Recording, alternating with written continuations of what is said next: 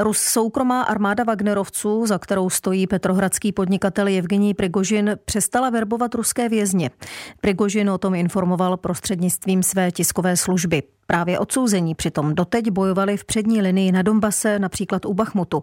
Podrobnosti má Ivana Milenkovičová ze zahraniční redakce. Dobré odpoledne. Dobré odpoledne. Proč se najednou Wagnerovci rozhodli přestat verbovat vězně? Co je za tím rozhodnutím? A sám Prigožin to nijak blíž nekomentoval, nicméně nezávislý ruský web Mediazona začátkem tohoto týdne informoval, že Wagnerovci mají už nějaký problém sehnat další muže.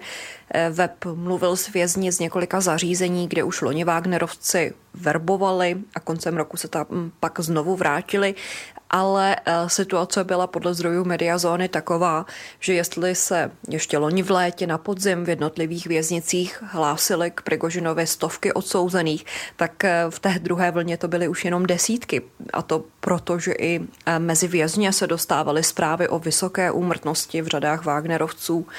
Někde taky už prý nebylo verbování nakloněné ani vedení věznice, protože tím přicházelo o pracovní sílu Vězni totiž v Rusku často šijí třeba uniformy. Eh, taky teď, ale počátkem února šéfka lidskoprávní organizace Rusko sedící Olga Romanovová uvedla, že verbování ve věznicích údajně dál pokračuje, ovšem, že verbíři o sobě prohlašují, že nejsou od Wagnerovců ale už přímo z ministerstva obrany. A může právě tohle naznačovat další oslabení pozice Prigožina a Wagnerovců jako takových oproti pravidelné ruské armádě, se kterou se veřejně porovnávají a soupeří s ní? Připomeňme, že o oslabení pozice Wagnerovců se mluvilo už, když před měsícem stanul v čele invazních vojsk přímo náčelník generálního štábu Valerij Gerasimov. Pokud by to bylo opravdu tak, že se verbování vězňů teď chopilo přímo ministerstvo obrany, tak ono by to v mnoha ohledech dávalo smysl. Prigožin sice vybudoval celou tu náborovou strukturu, ale zároveň on tím taky vyrostl eh, v jaksi až příliš autonomní figuru a to se samozřejmě nemusí vůbec líbit v Kremlu.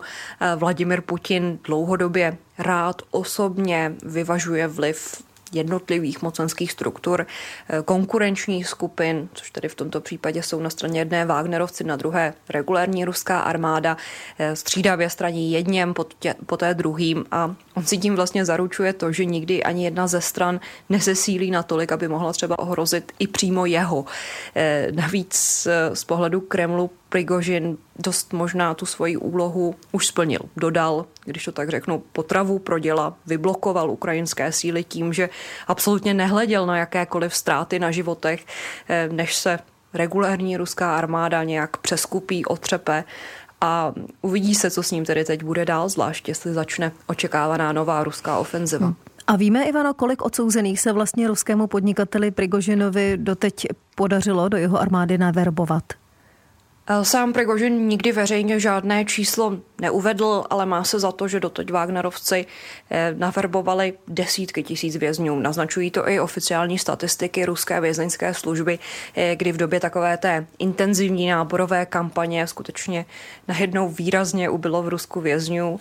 Eh, desítky tisíc. Pokud jde o konkrétnější odhady, tak třeba mluvčí Bílého domu pro národní bezpečnost John Kirby už v prosinci uváděl, eh, že Wagnerovci naverbovali na 40 tisíc vězňů a dalších 10 tisíc pak eh, měli podle něj tvořit žoldáci najatí mimo věznice.